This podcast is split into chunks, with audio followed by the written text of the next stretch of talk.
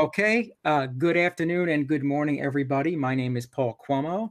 Uh, uh, this is the Foundational Sales Podcast, where our objective is to get those people in the sales industry to, to think. And today we have a very interesting guest, someone I've known for, for many, many years.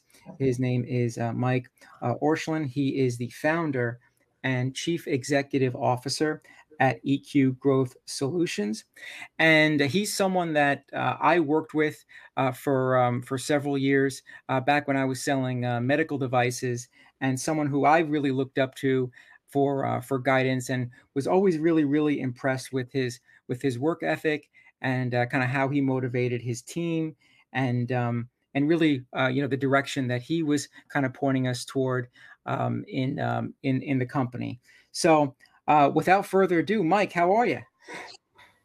Well, uh, I'm good, thank you. I, I, somehow clicked out for a second, so I apologize. I missed, it, but I know you were doing a great job introducing me. Thank you very much. You probably said something that can't possibly be true.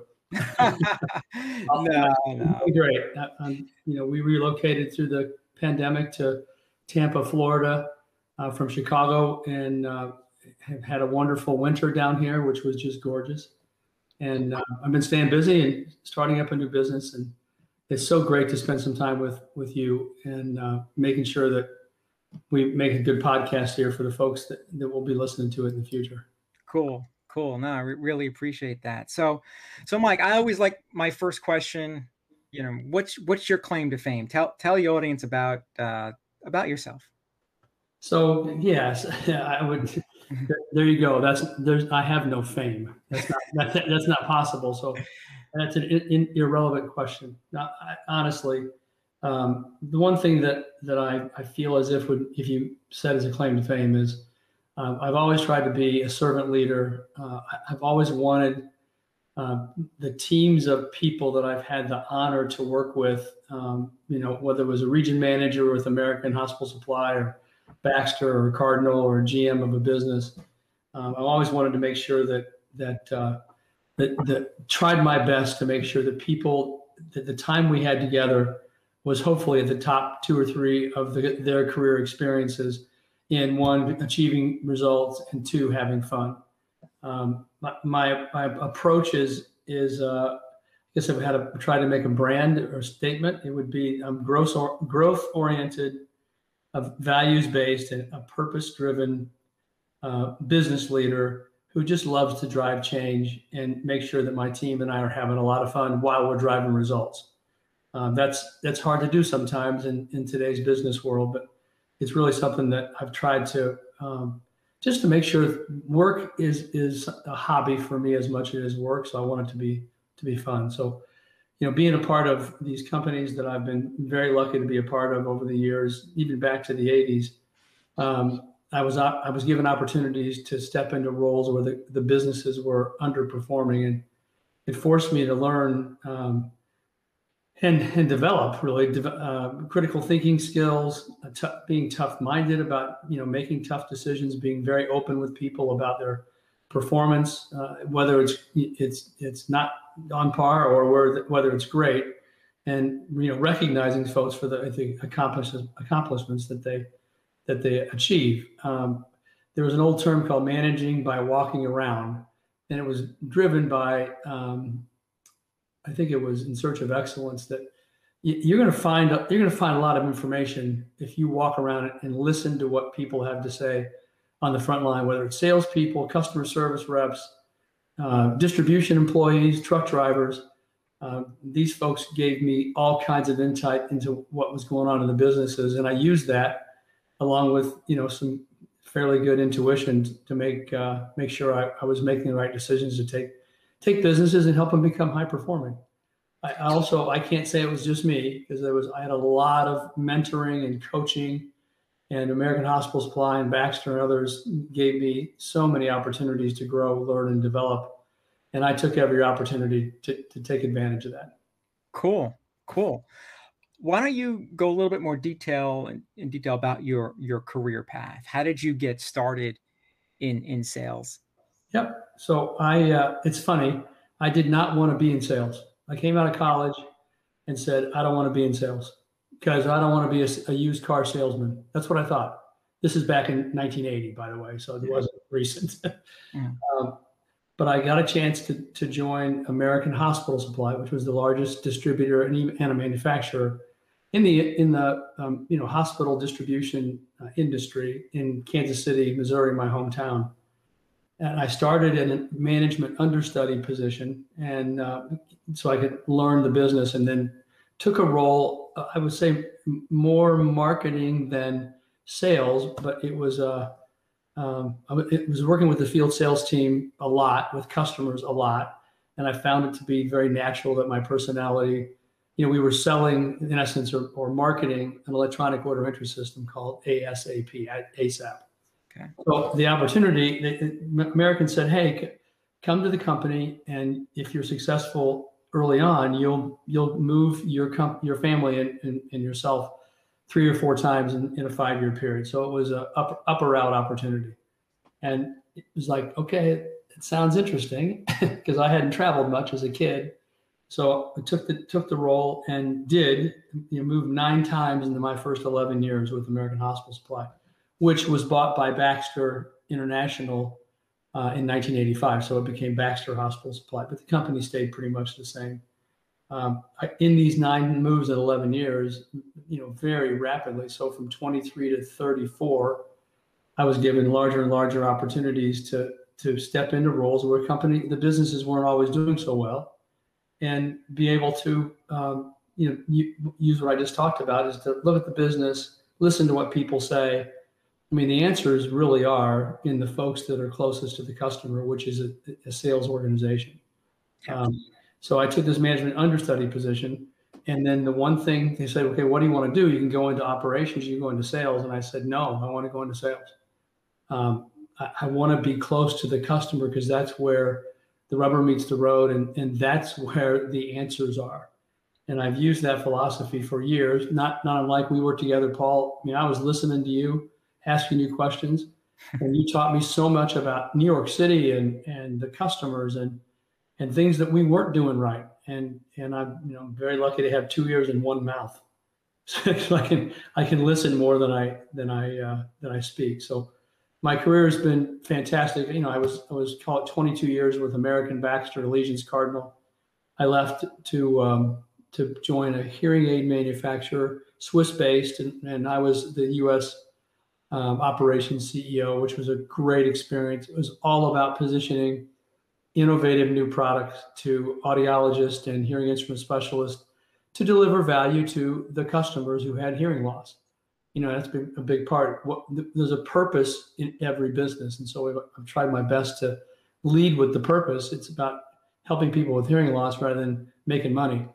You got to make money. You got to be successful. Yeah. That's more how you keep score. So and then i joined patterson medical and that's where you and i met each other. Yeah no that's one of the things that i i have to say that I was very impressed that you that day that we co-wrote together in the in the middle of uh, Manhattan. And while hey listen i'm co- i'm co-writing with the with the ceo so he must have heard some good things about me but so obviously there was a little bit of, of being nervous but it, it's it's uh, it's really a day that i i'm not going to forget because you were you you really you really were you were out with me you were asking questions we we had a great time and i'm telling you within like five minutes i was just you know being myself and and and and you saw what what it was like and that's that's kind of one of the reasons why we're talking today. So that was you. pretty cool. Well, you know what? It's a, it's a compliment that, that I, I made you comfortable.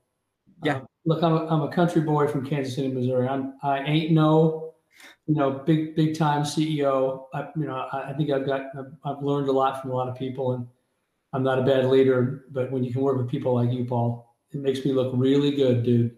I really appreciate that. Well, you just mentioned that you you do look up to people? I mean, who who did you look up to as a as a mentor or coach? And is there is there someone, maybe an author, maybe another business leader? Maybe you can tell us a little bit about that. Sure. But uh, um, uh, there was a guy named Monty. Yeah, that, that, that's a great question. Um, there was a gentleman who was the VP of sales, uh, a University of Iowa graduate, a wrestler, about five two and 210 pounds. VP of sales, just a you know a very charismatic, um, who took us through leadership courses. Now he had contracted uh, ALS. Mm. He, you talk about. I mean, I still have T-shirts that have his name on it. So because there was a walk for Monty Briner, um, he was so strong, strong, tough, tough-minded, strong from a spiritual standpoint, and and at the core, he believed in customers and he believed in the sales organization. Um, he he taught me so many things as a young sales manager, region manager that I would have never learned if he didn't bring, didn't bring those things to to us. It wasn't just me. We'd come in for a sales training course and and he would take it. It would be the most entertaining. It was like watching, you know, Johnny Carson back in the day. But you know, he had stories, he had jokes, and he had serious stories to tell. So Monty was was one I that I. He was never a, a direct mentor, but he he was so inspiring in his communication over the probably four or five years he was the VP of sales. He he did leave because of disability, but he, his his tough mindedness and heart, he committed. He would see his daughter through her uh, high school graduation, which was like twelve or fourteen years later. He he achieved that. Um, he was in bad shape, but he saw his daughter graduate from, from uh, high school which is to me just you know that's tough you are a tough human being that's got purpose so i, I believe deeply in monty briner there was a gentleman named in the early 90s when i moved to the general office darnell martin. Darnell took over for a couple of people that were my mentors. I didn't know darnell very well. Uh, big tall african american six seven. Um, just charisma. And i worked for him for about 12 or 14 months. He took me under his wing. And I didn't know, I had moved to Chicago, didn't know what I was doing, why I did that, didn't know the job, head of marketing and purchasing. And he just said, Mike, I'll help you. I, I, promise you I will help you. And he did. He took me through some tough times. So I look up to both those guys as uh, during my career were very, very in- inspirational and instrumental to the style of leadership that that I have. And I've stolen all of that, Paul, from from Monty, from Darnell, from Skip Dalrymple, from all these great executives who um, I watched them lead people and then just took their styles and made them into mine. That's interesting. Now, on the CEO level, level are are there other uh, are there CEOs that maybe either you worked for or that you befriended in your career that influenced you in any way? You know, there's there's several. I, I don't want to go on and on, but I'll, I'll name a couple of them. Mm-hmm. I think first and foremost, my brother, who was was 17 years older than me, ran his own truck line, started it, ran it, and and he was a um, an ins- inspiration to me um, after my after our father had passed away, and um, you know instrumental to to me being able to try to balance more, uh, but also to lead. He was truly a leader of people. Um, and then uh, my brother-in-law, who started a a, uh, a small company, uh, a, a, plastics importer, after working for Monsanto for 15 years, and he moved to California and they started up a business um, just they're just the, in, their family, so that's probably part of it. Uh, I was out to see my brother-in-law two weeks ago, and we talked business all, for three or four days. He was he's retired, but he still has a passion for business. So the you know those guys, especially um, my a CEO. So I was the CEO of Phonak, the hearing aid manufacturer, U.S. I worked for the global CEO of Sonova Holdings a gentleman named Dr. Valentin Chapero, one of the smartest guys I've ever met in my life. Um, after a couple years, we had gotten the business turned around. It was growing. We were, you know, on the way to be the leader in the U.S. market. And I asked him, not once, but probably 50 times, what else can I do to help us grow? And his one comment to me was, sell more hearing aids. well, I know, I know, Valentine, I know, but what else can I do? Mike, sell more hearing aids. And what he was saying, well, at first it frustrated me, but what he was saying was, you know what to do. Just keep. I trust you. Do do what you're doing, and just do more of it. Uh, he was a hands off. Um, said you have the authority to do what you need to do. And you talk about, you know, it was a two and a half billion dollar company, but the the um, you know very different than the Cardinal Health or American Hospital Supplies. I was, you know, five thousand miles away from my boss which is a really good thing sometimes. so, yeah. um, but Valentine was he he gave me true autonomy and authority to do what I needed to do, and he did it by saying sell more hearing aids. That was all the, the direction he gave me. But you know, I finally figured it out. Great. folks like Scott Anderson, the CEO of Patterson Companies, when I joined, you know, our division medical and what he said to me when I joined, he says, You got to get the business to grow organically. We spent a lot of money acquiring companies. And and you know, he he basically said, You know what to do, just go do it.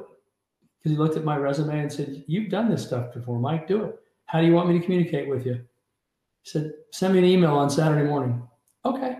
So that's what I did. Scott was a really nice guy. Great. He's a really nice guy. Yes, and a great golfer now. he's a really nice guy. I've spoken. I've I've met him. Yeah. Oh yeah, great guy. There's there's a I'll, I'll say a kid. Um, I'm in my early 60s, but a young CEO of a company in the physical therapy distribution, um, also a massage therapy. So Scrip companies, you know them. Sure. Um, Luke Massery is a is the, is the new CEO of a probably eight nine months ago. I got a chance to, to meet him on, on a call, and and then we've had two or three calls since then. I respect the heck out of him. He's a young guy who's got good experience, but stepped into the CEO role of a really tough situation. And he hasn't, he has not been afraid to show vulnerability, at least to me, and probably does to his team. And to me, that, that that's a really high uh, mark around quality of a leader that says, "Hey, it's not it's not going well as it should be going," um, and ask me questions, and I asked him questions. Is you know, but but he's got the confidence he'll get through it, and it just it it, it kind of honored me that he was willing to talk to me. One and two to show some vulnerability vulnerability, and I think that I think that's a key element of of humility that leaders have to have to show. So Luke is one that I think of, and I've offered to help him any number of times. And maybe the last one um, he's a big, big company guy, Mike Kaufman, the CEO of Cardinal Health. Mike and I worked very closely together when I was at Cardinal the last three or four years. I reported to him when they, they moved the medical business to, to Ohio. I left at that point and went to Phonak. We had a great relationship. I always respected him, and I knew he had big potential, and Cardinal had big plans for him. And what I see him doing today as the CEO is he is truly um, passionate about what Cardinal's doing, about the customers, and about what's happening internally, both in the company and also in America. And he's trying to change, and he will change the culture to make it more accepting of, of you know diversity and and uh, the, the, things that are that you know is social justice, the things that have we have to you know bring to the forefront of our country to bring us together again to be the United States of America. And Mike is is a, a good human being, and I respect him and care for him. So he he made a big impact on my career as well. Cool, cool. That's that's really good to know. Now I know that during your career you were you had some big challenges at some of the organizations you you joined and I wanted to you know give the audience just a snapshot as to what what were some of those big challenges? And you know just not only at the companies but maybe in your career and how did you get through them? Uh, i think i got through most of them but some i didn't. But, but uh, be compassionate with yourself. That's fair that's fair. I uh, um, the, the biggest challenge that I ever faced because I and most of the time it's because you, you just what what is called uh, conscious incompetence. You know that you don't know. I know what I don't know. Yeah. Uh, joined Patterson Medical. Scott says, grow the business and we'll either keep it and invest in it or we're going to sell it and it's probably going to go to private equity. I said, all right, that's fine. Um, I took the role. We, he, the board decided to sell the company. Um, and at that point in the fall of 2014, beginning to prepare to, to sell a company the size of Patterson Medical, um, it was a second job, truly. You know, you're supposed to be leading the company and, and driving change, and and then you, you're also trying to sell the company confidentially until it came out in, in early May of, of 15. But one of the hardest things, because I, I think you know, I'll, I'll try to summarize. You you want to be honest with your with your team. We had we had 1,200 employees. You know, probably well around the world: Australia, the UK, France, Belgium, New Zealand, U.S., Canada. Right. So you want to tell the truth, and and I I, I believe I know I did. I told the truth, even when some of the questions that were asked of me, you know, gosh, you're gone a lot. Why why are you in New York City? Well, I answered the question. We're talking to investors. It's true. We are also selling the company. And, you know, it, I, I tried to be, and I was very honest, uh, but I answered the questions that, that, that people were asking. And it was just difficult because we, we, we, we sold the company, began to carve it out of Patterson companies, which I didn't ever, I don't know how to do that, but now I do. So I look back and say, wow, what a great experience I had. It was tough, but, but I survived. Uh, we also bought our largest manufacturing partner at the same time. so yeah.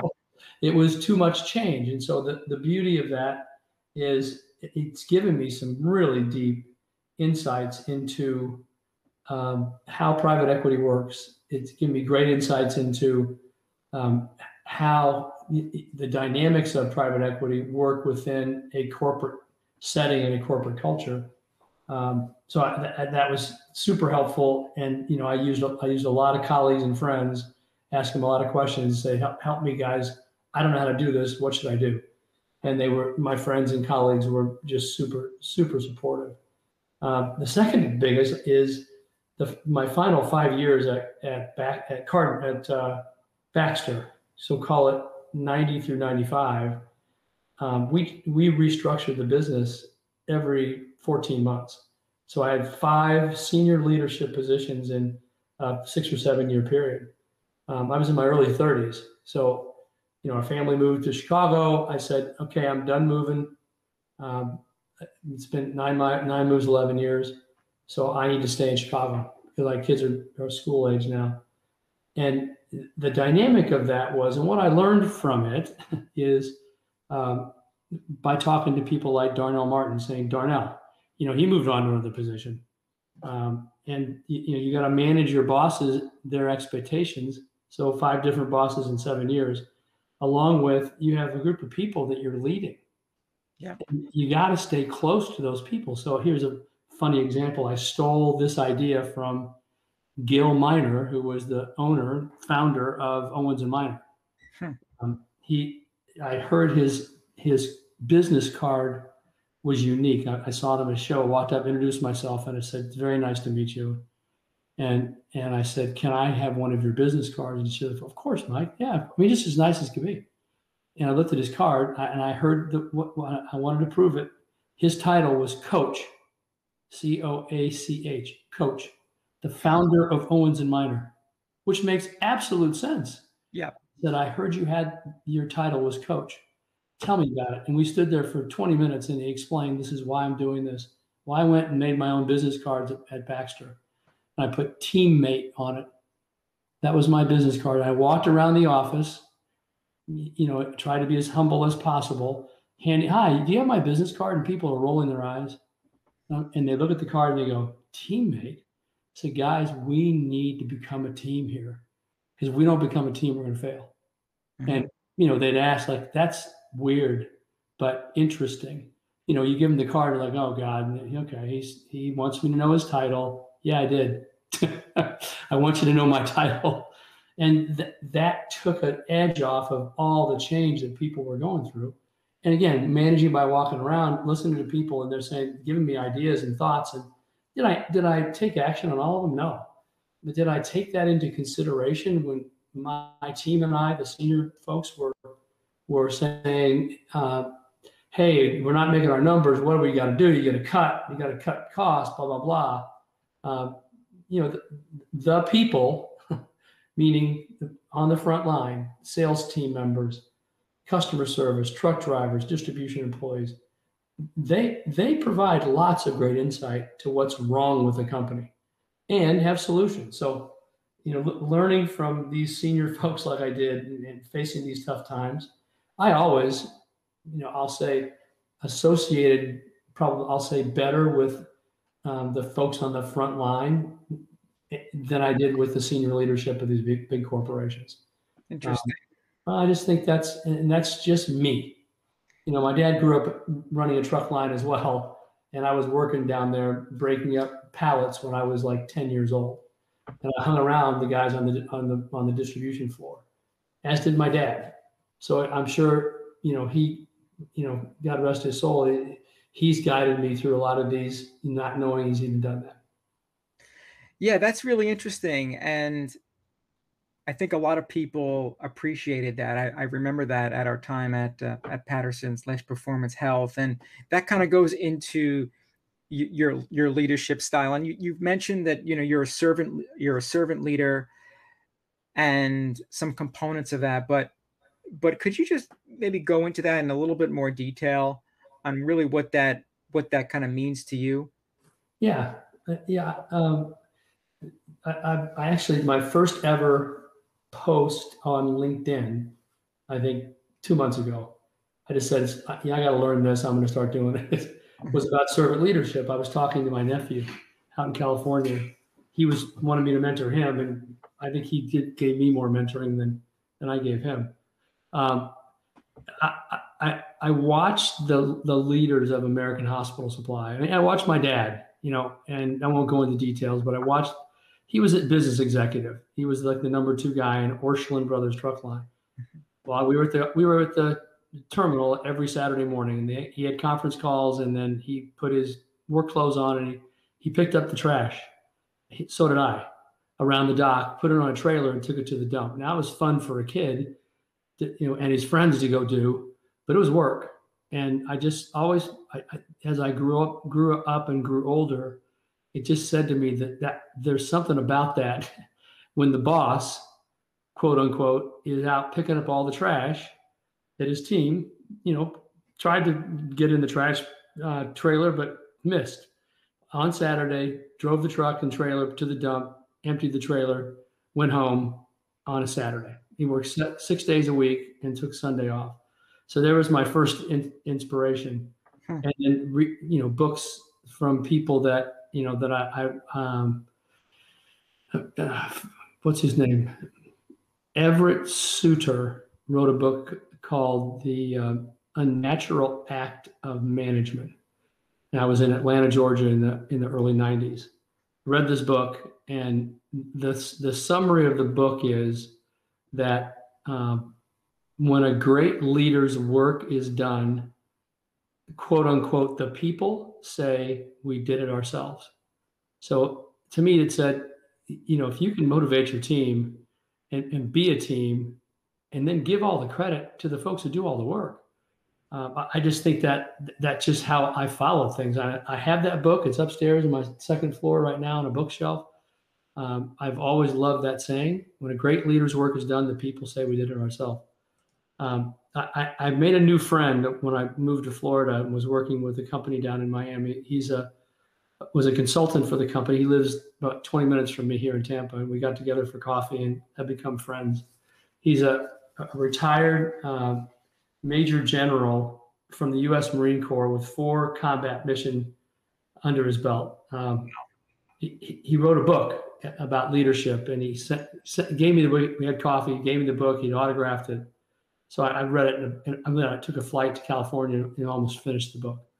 But what one of the key things I took away from it was, I won't go into the details, but they, he was in a meet. He and his troops, two thousand or twenty five hundred, with other officers. He and you know American Marine officers were work were, were, were having a collaboration with one of the Middle East countries, same group of people. Well, they put the food out for everybody, and uh, um, the Marines basically tell the troops, "You eat first to make sure the troops have enough food," because basically it's saying that the officers are not important as important as the troops. And I loved that when he told me that. Now, the other country, I won't say which country it was, get buy the book. His name is Greg Sturdevant. Um, but the, the officers from the from the other country ate first. And it just shows, I mean, you know, and I'm very proud to have a friend who's a retired major general, um, and he's just a humble guy and was one of the best leaders probably the Marines, Marines have ever had. So it, it just, those kind of things have motivated me throughout my career. And I, and I find myself um, engaging with folks like Greg. Um, and, and it's, I guess because it's, I, I put that out there, he, he puts it out there and the universe says, you guys need to get together. So we, we are friends. We're, we're going to have dinner with our spouses here. We couldn't because of COVID and we're going to do it this summer. So you know, th- this is the kind of stuff I, I, get so dang lucky getting associated with, and I learn every day. It's one of the things I love to do. Great. No, that that's that's awesome. That's awesome. You give a lot of credit to people you brought in to your organizations, your your team members, and so forth. And when you were looking to build a team, what type of qualities were you looking for in these people when you were building out any team, whether it be your executive sales team or or whatever. If you just talk a little bit about that. Sure. So the the um, I mean, there's basic technical st- skills in certain roles like CFOs. You really sometimes, especially larger type companies like we had at Patterson, you want somebody who has a CPA. So those are technical skills, but the, the, those are hard skills. You know, a, a, somebody who knows distribution logistics but the the other side, which I think is just as important, if not more important, is it's the soft skills. It's it's their leadership, their humility, humility, uh, the confidence that they have, but they're not overconfident. Um, you know, the the narcissistic or arrogant. Um, and, I, I also try to find people who who complement my skills that I believe that I have and I continue to work on. Um, I, I, just it, I think you have to build a team that complements each other, um, whether it's communication, whether it's style. Um, but I, you know, I, am I'm, I'm not um, I don't uh, appreciate or respect arrogant leadership because then it's as one of my old vice presidents of human resources said, enough about me. What do you think about me? I don't. I don't. That's not what I want. That's not. I, I don't want. I want someone to say, gosh you know, my team is telling me this, Mike. Well, oh God, wait, what are we going to do? How, what do you think we should do, Sean or Mike Agliata? Or and these people are. It, it makes it, it does. I'm not going to lie to you. It makes it more attractive to the people that want to be led by a leader who has humility, has confidence, knows what he knows how to do, um, but doesn't throw it out on people. And that's just that that's not what I've ever done. And, and because I learned from the people who didn't do that. you know, so I, I, stole from these leaders over my career. And I, I, I started that way and grew that way, and I'm not going to change. So I think that the dynamic is you got to find people who can complement the skills that you have, uh, but the style component, the cultural component, has to be compatible. Otherwise, it, it will not work. Um, and I've been lucky to be able to hire some really talented people over the years. Because I guarantee you, I'm not the one getting stuff done. They are. They're the ones who deserve all the credit. No, that's great. That's great. We've talked about the changes. I think we talked at length our our last conversation about the changes that we're seeing in sales and and sales management. You've been around a lot longer than than I have, so why don't you give us a little snapshot of what you've seen as you know what what has evolved or what's sure from sure. what what you once knew yep so you're saying i'm old wait a minute uh, you know what i'm glad to be where i'm at i'm very lucky to be where i'm at so you know what sales and sales management has changed dramatically um, when i got into healthcare distribution american uh, it was the Wild West. Big commissions, straight commissions, whether you were a manufacturer rep, distributor rep. Um, you know, it, it, just, this is back to the 80s and 90s and even early 2000s. It began to change. Yeah, it, it took took some time. The, the, um, the dynamics, I think, is that it was so um, very autonomous, uh, and it's become much more restricted, which I, I I I don't like, but I recognize the need for some um, more management oversight than has been in the past. Um, back then, it was you could just let the, the and they were straight commission, so if they didn't make any money, they quit. And then the ones that, that could sell were making two, three, four hundred thousand dollars back in the in the eighties, which is a lot of money back then.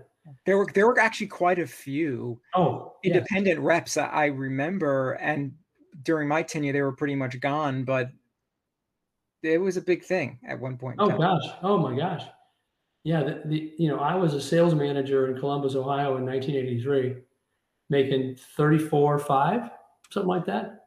Mm-hmm. The, the, the reps I was managing were making well over two hundred thousand dollars a year, and they were my father's age, maybe a little bit younger, but you know they, they were experienced, talented, fantastic sales rep, really business executives. That's what they were.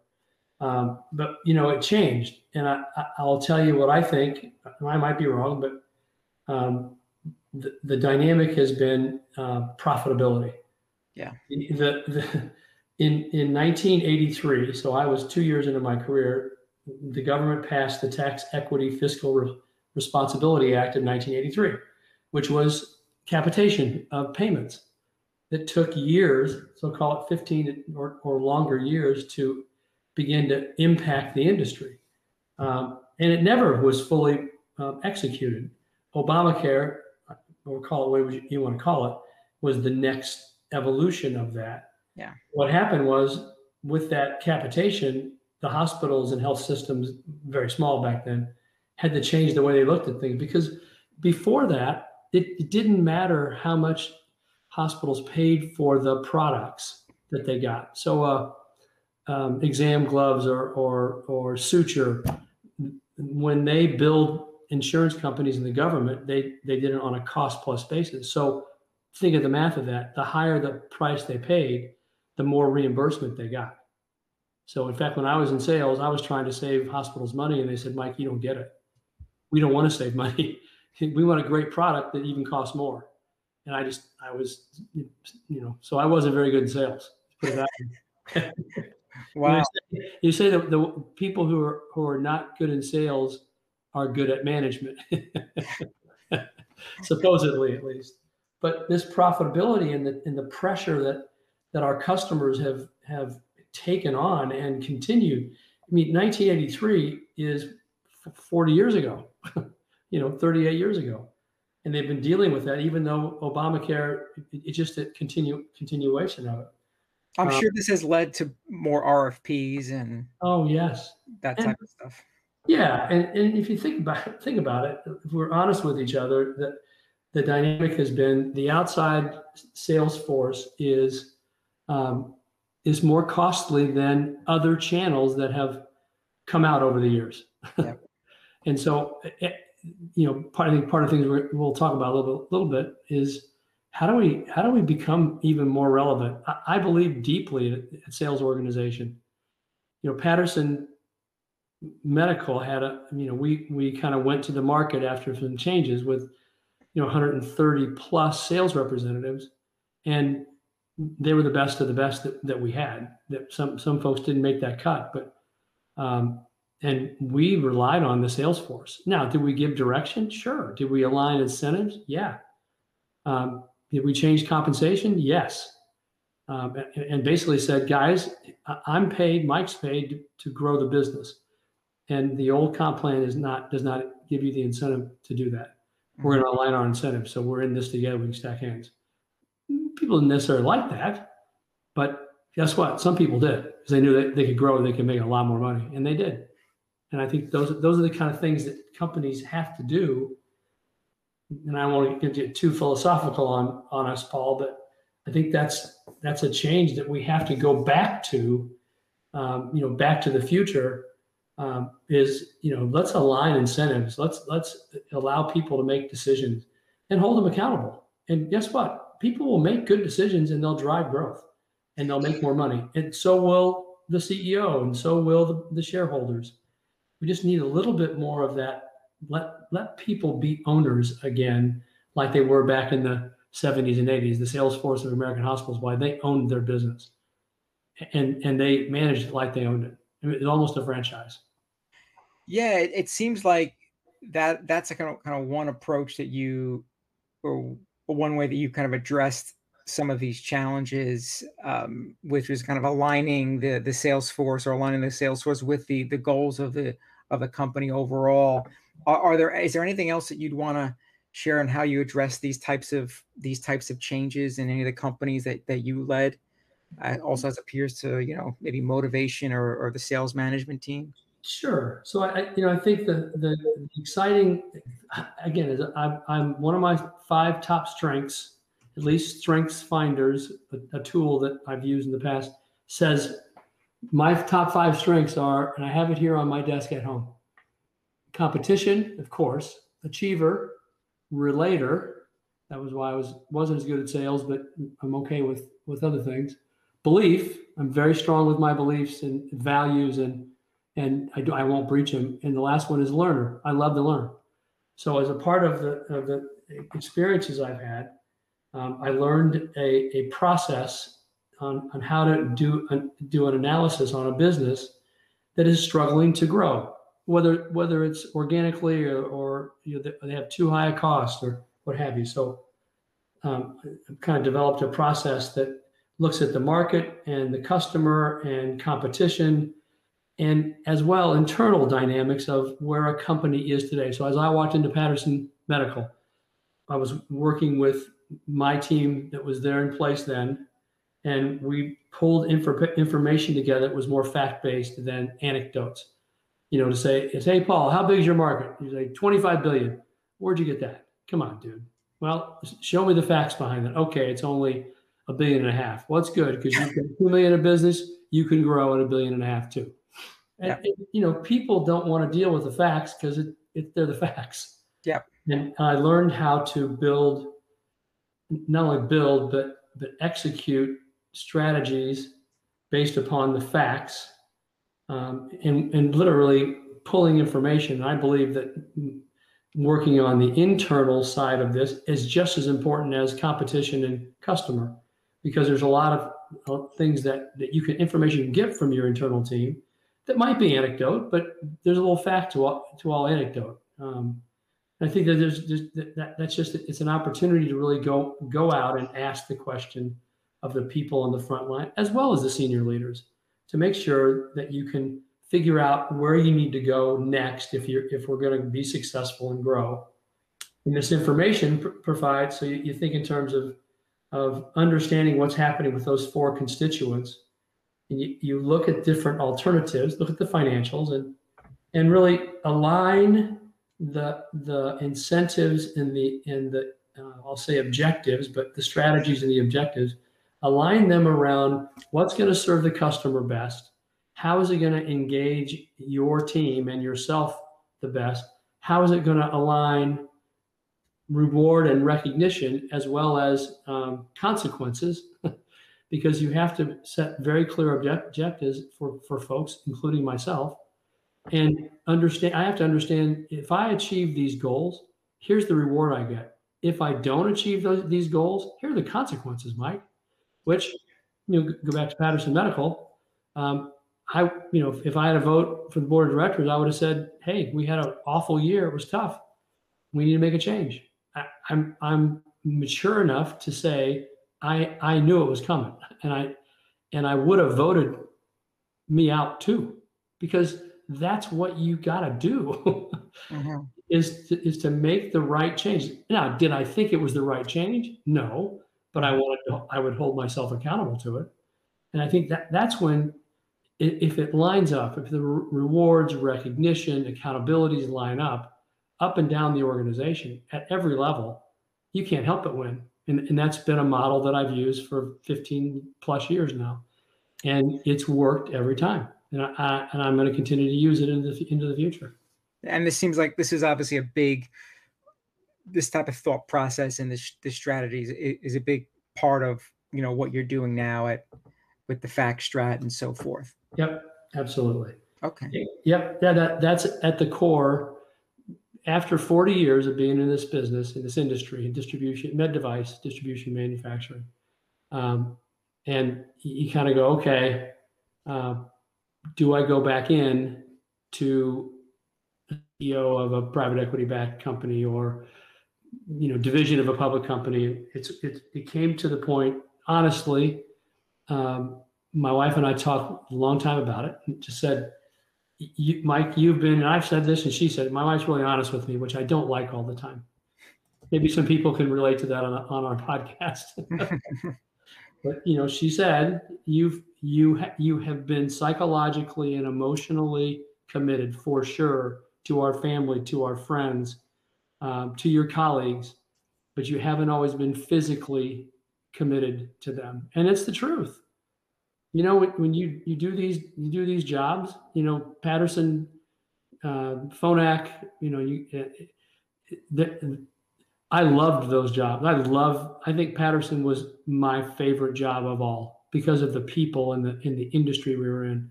Yeah. But it was hard. It, it was, was, great. hard. great industry. Great yeah. industry. It, it, it, and it was a lot of hours. Um, you think of a mike kaufman at cardinal.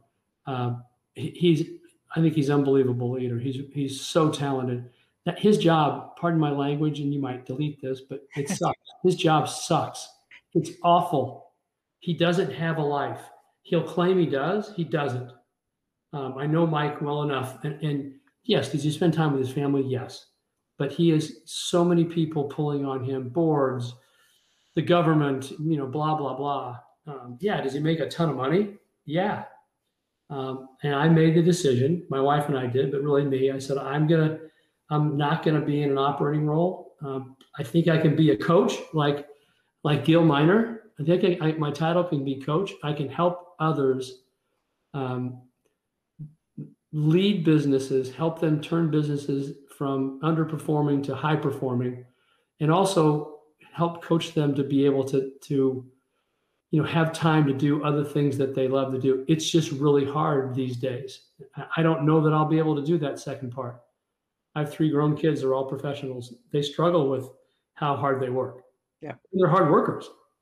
So I, I, share this with you because i think that people that listen to this podcast and go yeah mike i think you're right. But then we have to change that. I, I don't know how we have to change it. Somehow we have to change the environment in america but american business um, post pandemic, and um, not for for me to use my little consulting company more. Let's make a difference. How do, how do we change this world? Because I had very little time with my family for the last ten years. And yeah, that, that that's really that. hard, you know, Mike. And I'm sorry for interrupting, but that that's really no, hard. And there's there's I've read about things like the Great Resignation that the pandemic has made a lot of people realize that hey, listen, I've got to be on this earth to do something else too. But I also think, and and for me, I think as whether you have your own business or whether you're working for someone, you really have to adjust your mindset and you have to make you have to try to find a way to enjoy what you do. That's a really big thing and and make a game of it, enjoy it. I'm sure your your colleague that you just mentioned that's working uh, some people are just wired differently. That's working all these times. He may love it. It's not a game to him. I mean, Elon Musk admitted he works 22 hours a, a, a, day sometimes, and it's a game to him. He loves it. But it, that's not not everyone's like Elon Musk. And if you have a family, right, you had a family to be with them. you know, it's not. That's the, the or else what was the point? So I, I understand where you're you're coming from. So Good. Okay. Interesting. You know, you mentioned something. This is something that I've been diving deeper into because I've had the experience twice so far. that's working with private equity.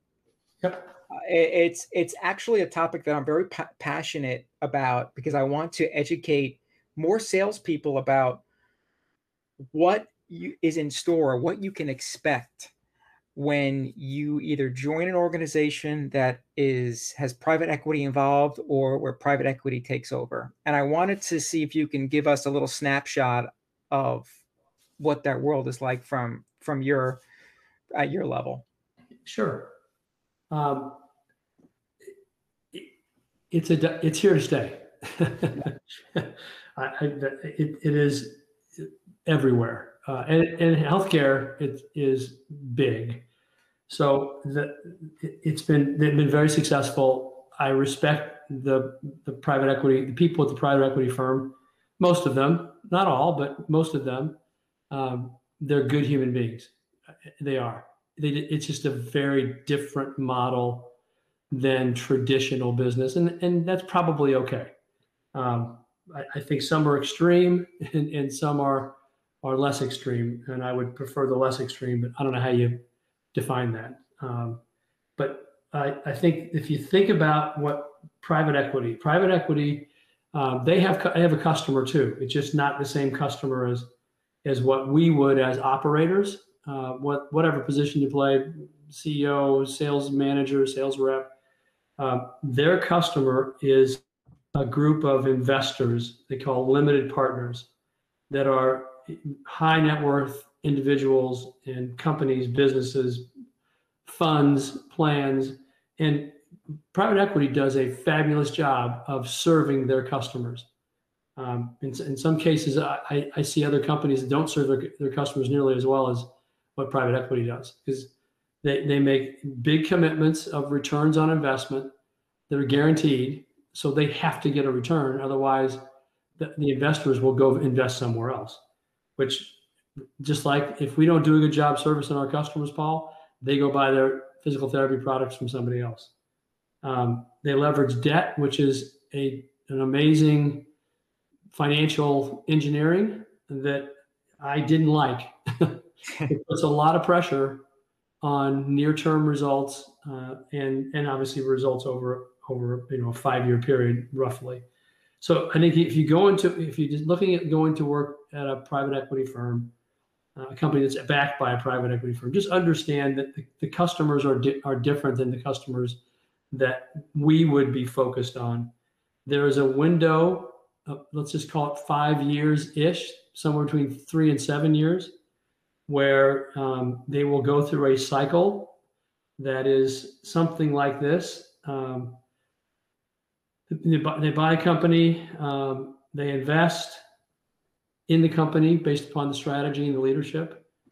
So, which allows for a slight downturn in performance with a, I'll say, a quick and, and deliberate and rec, uh, replicable uh, or repeatable recovery that sh- shows a consistent movement of, of, revenue and operating earnings that goes up up into the northeast of a graph. yep. Basically says you can you we're going to buy you we're going to put some money into it we're going to put your money into it your earnings so it'll be a dip in your earnings and then it's going to reverse pretty quickly and go uh, grow faster and faster both ebitda earnings meaning and and revenue. And then they'll get three times their money at least. They target three times. Mm-hmm. and that's a huge return on, on an irr basis.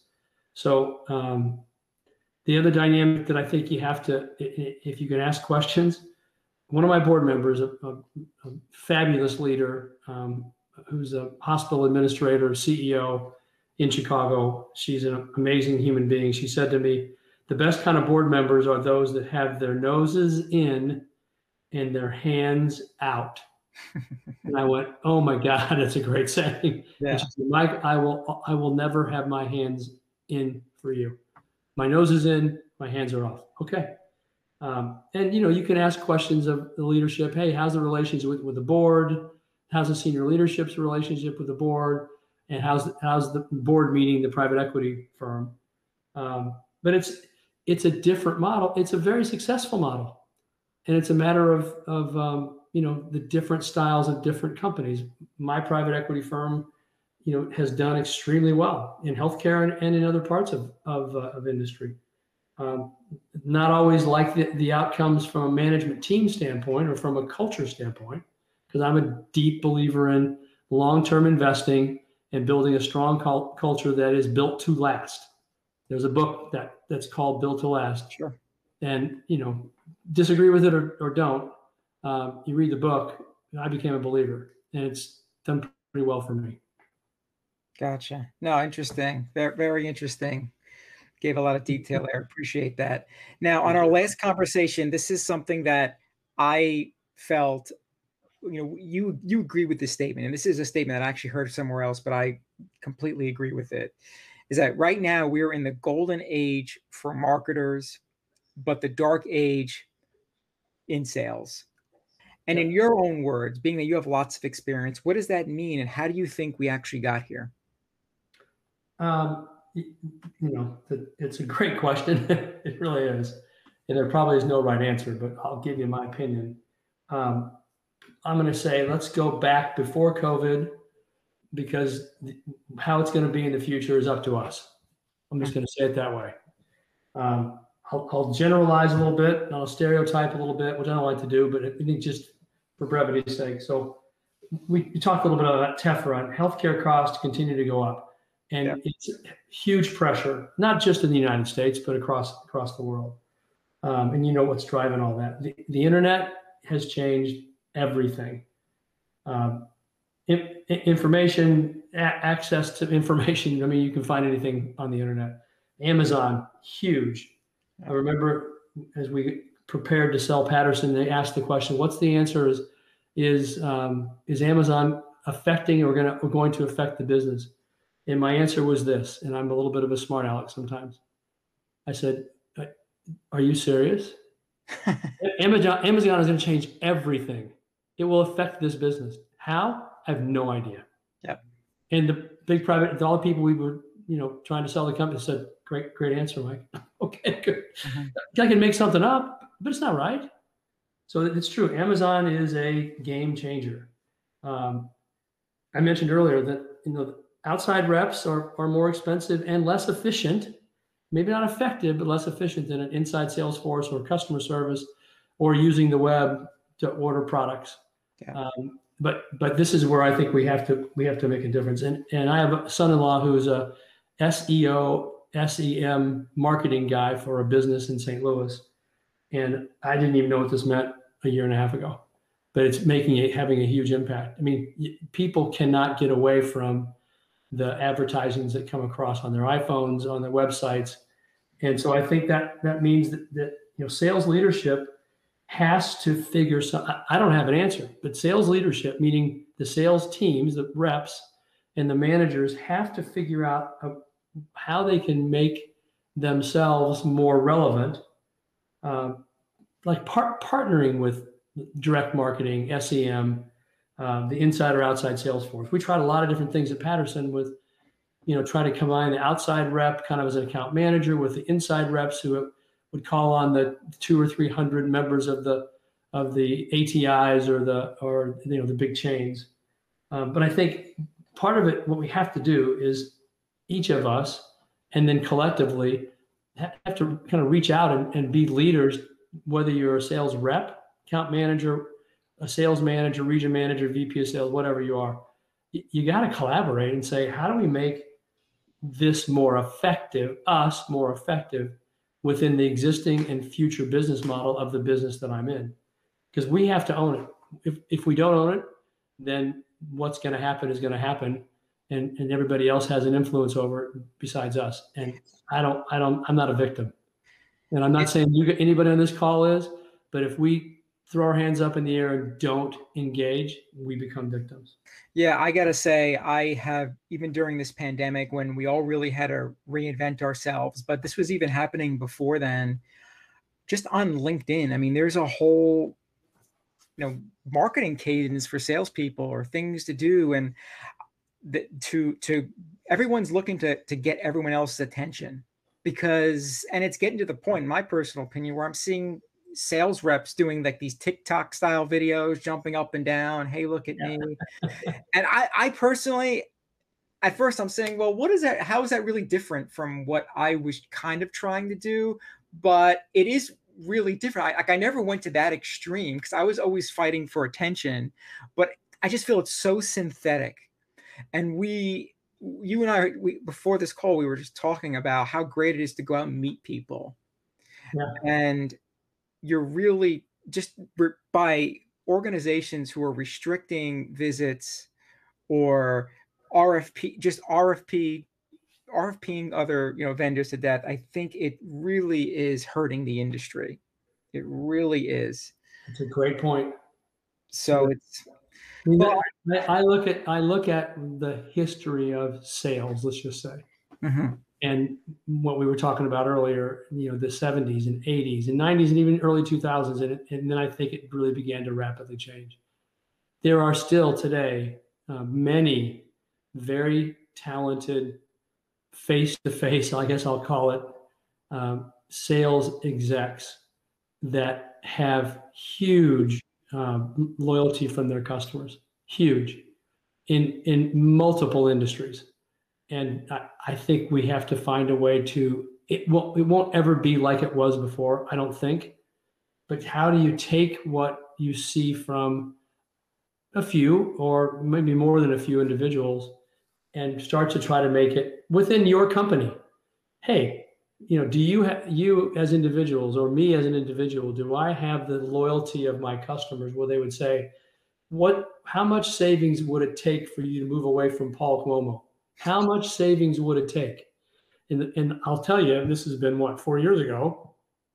Yeah, four or five years ago. Your customers would say, I'm not buying from it. doesn't matter what Paul charges me. Yeah. I mean, it can't can't be awful, but he's valuable. He answers my calls. He picks up the phone. He answers my texts. He answers my emails. He's here. He sees me. He walks around. He sees my team. How can I trade for that? And Paul's made himself, you know, just irreplaceable. And Mike, you don't know how much business. Mike, you don't know how much business that I brought in going to these dangerous neighborhoods where I live, where they've never saw a rep Yep. Never saw a rep. I was dealing with, uh, you know, these uh, foreign uh, owners of these clinics of Medicaid mills, and they would drop twenty thousand dollars for table paper just because I stopped in. it was unbelievable. And if if if I was if it was just on LinkedIn or it just wouldn't have happened. It just or phone call just wouldn't have happened. It, it's uh, it's, it's amazing. Personal relationships to me continue to be very, very important. Yeah. And and I think there's been a turn because of the pandemic.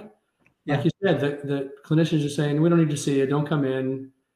And it's not for safety. It's just saying we just don't, we're not going to spend that time anymore. I, I, I get it, but there our customers will lose as well. Yeah. Maybe not short term, but in the long term, I think they will. Yeah. by not allowing reps especially the high quality reps, the ones who are professionals, continue to invest in themselves. I don't think your companies are giving you a lot of sales training or or leadership training or whatever kind of development. You got to do that on your own. And you know, that's that's what I've been doing for a couple of six months probably. Said I'm going to do something really different, and I need help. And guess what? Those who, at least I've always learned, those who are open to help are the strongest usually. yeah. It doesn't demonstrate weakness, it, it, it, demonstrates character. Hey, I don't know how to do this internet stuff. I mean, I know how to send emails, mm-hmm. but to build a website, no. So I call my nephew. He helps me through it all. I'm, I'm fine with that. yeah. I'm yeah. never the smartest guy in the room, ever.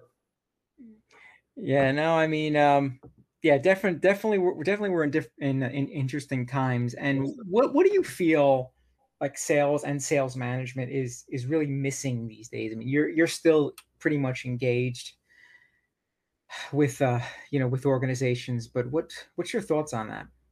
So it's funny, I, you know, I've got buddies still at Patterson and Performance Health, and and from years ago, and you know, we'll talk about a few things, and and I'll say, well, tell me what what's your sustainable competitive advantage as a national account director or a, a sales manager or sales rep.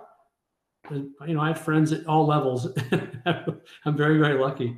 What's your sustainable competitive advantage? Like, and they can't articulate it. So if you can't articulate that right, you have to think about it. Yeah. I, I know what yours is to me, but that may not be all your customers. Mm-hmm. You have to be able, and you look it up, Google it, what, what that means. Um, I won't, i have got it in front of me, but I'm not going to share that because you can find it yourself. Um, it, it really is important. That's what differentiates you from everybody else. And, and that's what businesses have to define as well. And it changes over time because of the evolution of Amazon and the internet and all the things we've talked about today. You got to know, and it's got to be relevant, what your sustainable competitive advantage is in whatever posi- position you're in.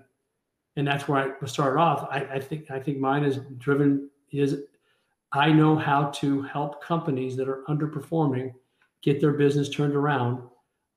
I don't have the answers. I, I have a process that I can execute with them, through them, that will help them identify how they can compete and, and choose to in what markets they want to choose to compete in to make them successful. And then they got to execute, right? You got to hold people accountable. You got to drive execution. But um, that's a lot of fun. And I think I know I can help people. And that's what I want to do. Will I be paid to do it? Sure. But it's not about the money. I mean, that's an outcome. We're keeping we're keeping score there. I want to make a difference. I want to help Luke Massery at Scriptco. I want to help him be successful. And then sit back in the shadows and smile when he gets, you know, new young newest CEO of the year award out in Chicago. Wouldn't that be cool? and for me to know that I'm I was behind him helping him and he gets the credit and he, and he deserves the credit because he does all the work. Yeah, that's great. And that that really leads into because now I want to talk about EQ growth solutions in, in a little bit more detail and, and really how you're and you can just kind of if you just let us know how, how do you tell how you going to how do you plan to help companies in in your own words with your your latest endeavor yep I, I, my, my focus is on growth, mm-hmm. uh, growth strategy, and more more importantly, um, utilizing the process that I've learned over the years to help them build actionable strategy to and to execute on the strategies that are the highest potential for their success. That's one part of the business. Two is uh, coaching and mentoring. You know, listening to young younger leaders, which kind of ends up being you know early 50s, 40s, and, and 30s, and and listening to what their challenges because likely I've faced or people I know have faced similar challenges that it can at least help them avoid making the same mistakes that I did. Um, and to me, that's that's just you know su- super valuable and it's meaningful and, and fulfilling uh, to me. That to me, that's what's what's exciting about the the uh, uh, business that I'm starting. The third element really touches the first two. I believe deeply in um, how important a, companies, really the people within a company, understand the values that they represent uh, that the company stands behind, that the people, most importantly, stand behind, because that's what a company is. And there are flaws in, in culture sometimes, and people can't see them. When, when, when a company is starting to not perform, something has gone south, sour, if you're however you want to use it, in uh, in the culture.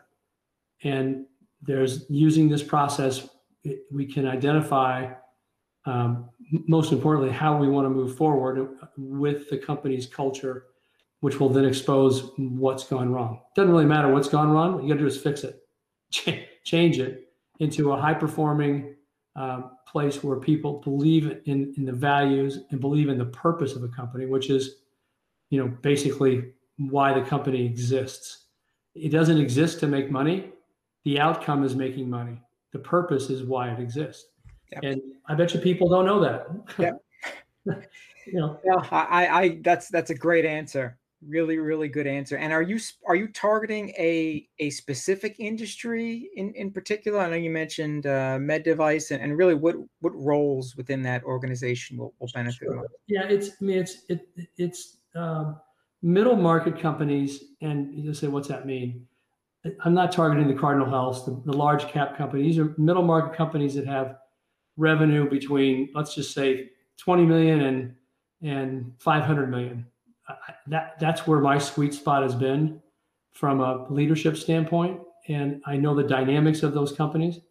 Um, I'm working with a smaller company than that right now. I had a little bit of experience the last role I played, and um, I'm seeing it play out very similarly. So there's there's things that happen in these size companies that um, you know the leadership just can't see, or the leadership is actually doing that they just don't know that it's unhealthy for the organization. And so uh, it's uh, not the big guys; it's the it's the manufacturers and distributors in the medical device, which covers a lot of ground.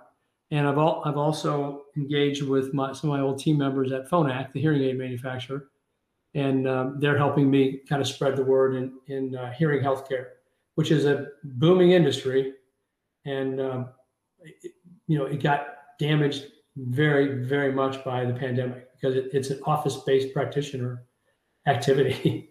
Yep. So um, that that's where I'm focused, and you know, most importantly, to, you know, to help young leaders and their companies become high high performing and and let them get all the success from it. And uh, Michael, you know, just let, let the sun set on me over the next I don't know 40 years. That'd make me 103. It'd be awesome if I can get there. Um, but I, you know, guys, look, look, we're all younger now than my dad was when he was 63. Uh, I got so much energy because I love the healthcare industries that I've worked in. And because I stopped being an operator full time doesn't mean I think what it means is I can I can have a broader impact on more companies because I'm not, I'm not just focused on on one company doing it myself with my team. Um, so that that you know, hey, anybody got ideas? You people you want me to contact? I'm happy to do so. And sure. Um, and I'm going to work with people I like, like Paul Cuomo. and some of the people I've worked with in the past I don't like very much. cool. Well, I appreciate that. Appreciate that. We and all know that. We all know that. We have the same thing.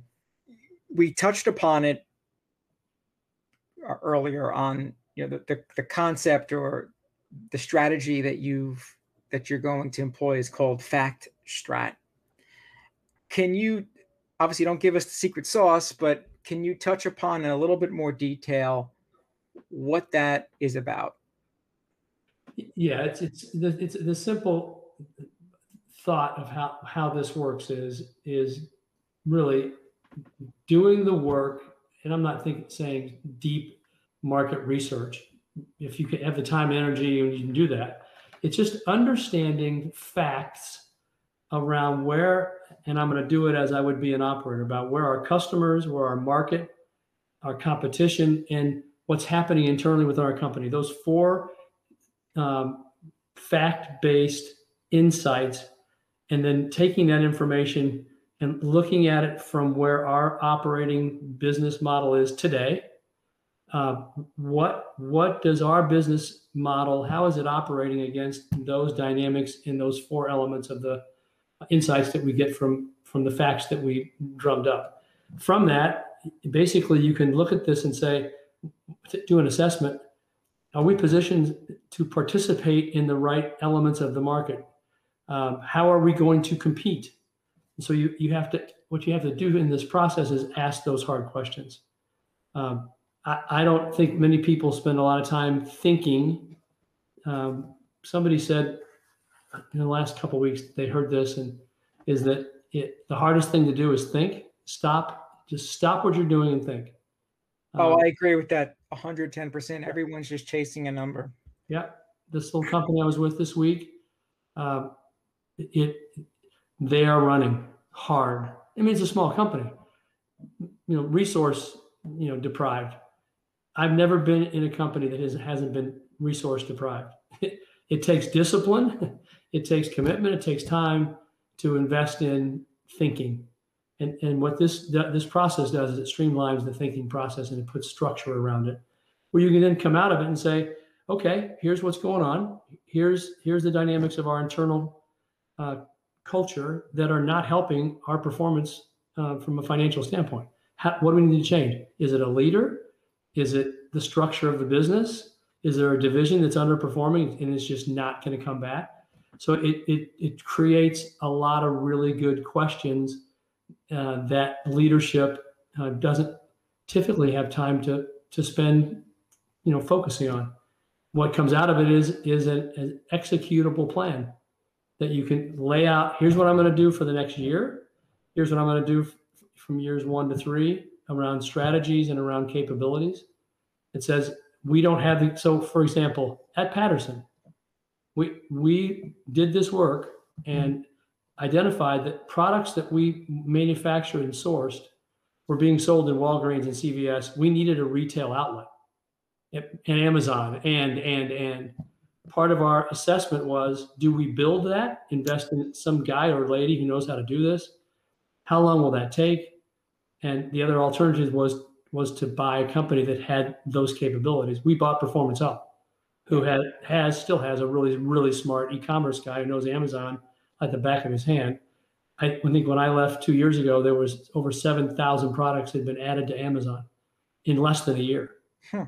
and we were and we were in brick and mortar, Walgreens, Walmart, you know, Target, you name it, um, with obviously one really strong brand, Biofreeze, but we began to expand our brands into those markets. It would have taken us five years. And we we went to part of the reason we were sold is that we went to the board and said, here's our strategy. This is what we need to do. And that was not what the board wanted from from an overall company. They didn't want to play in that space. I get it. Yeah. They want to be in dental and vet, much larger businesses and, and markets where their competence, competencies were much, much stronger. So that's one of the reasons we got sold. And look at what happened with Biofreeze three months ago, sold for a billion two. Pick a number. Um, and so that was that's Patterson Medical would have never had access to, to that if we didn't buy Performance Health. And so yeah. th- those are the things that this little, I mean, those are some uh, remarkable, you know, things that don't always happen, but it allows you to look at the business from a fact-based standpoint and, and make decisions um, and I want to give CEOs and general managers the opportunity to make fact-based decisions versus anecdote decisions because it does not going to go well. Their jobs are on the line every day. Yeah, no, I think that's that that's great, and I think you you've given us some some really good information about what your plans are, what the process is going to look like, and I wanted to wrap up by just asking asking you can you give the audience just some information if they want to contact you if they need to reach out or they have more questions? What's what's the best way to do so? Absolutely. Well our timing is great paul because a week ago monday uh, my w- website was was completed and we la- launched it. If, if you go to eq so emotional quotient eq growth g-r-o wthsolutions.com. Uh, you'll see my cell phone, you'll see my email, uh, you'll see a website that I'm really proud of. Worked with a small, small company in St. Petersburg, Florida. They did a fabulous job. Um, so eqgrowthsolutions.com. Uh, you know, you you guys won't be able to necessarily use it, but you, you take a look at it. You want to contact me um, I'm happy to help anybody who's who's uh, on this podcast. Paul, of course, you know we're friends, so you know anytime I can help you, I'll do whatever I can do. I appreciate you. I appreciate you having me on and and uh, asking these great questions and and having some fun with it too.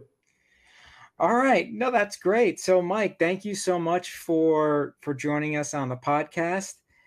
I will put the information on how to contact Mike also on the contact uh, on the details portion of the con- of the podcast description, and uh, we'll go from there. So thanks a lot, Mike. I really appreciate it, and we will we will be in touch. Thanks, Paul. Thanks so much for the time. Take care. All Good right. luck, everybody.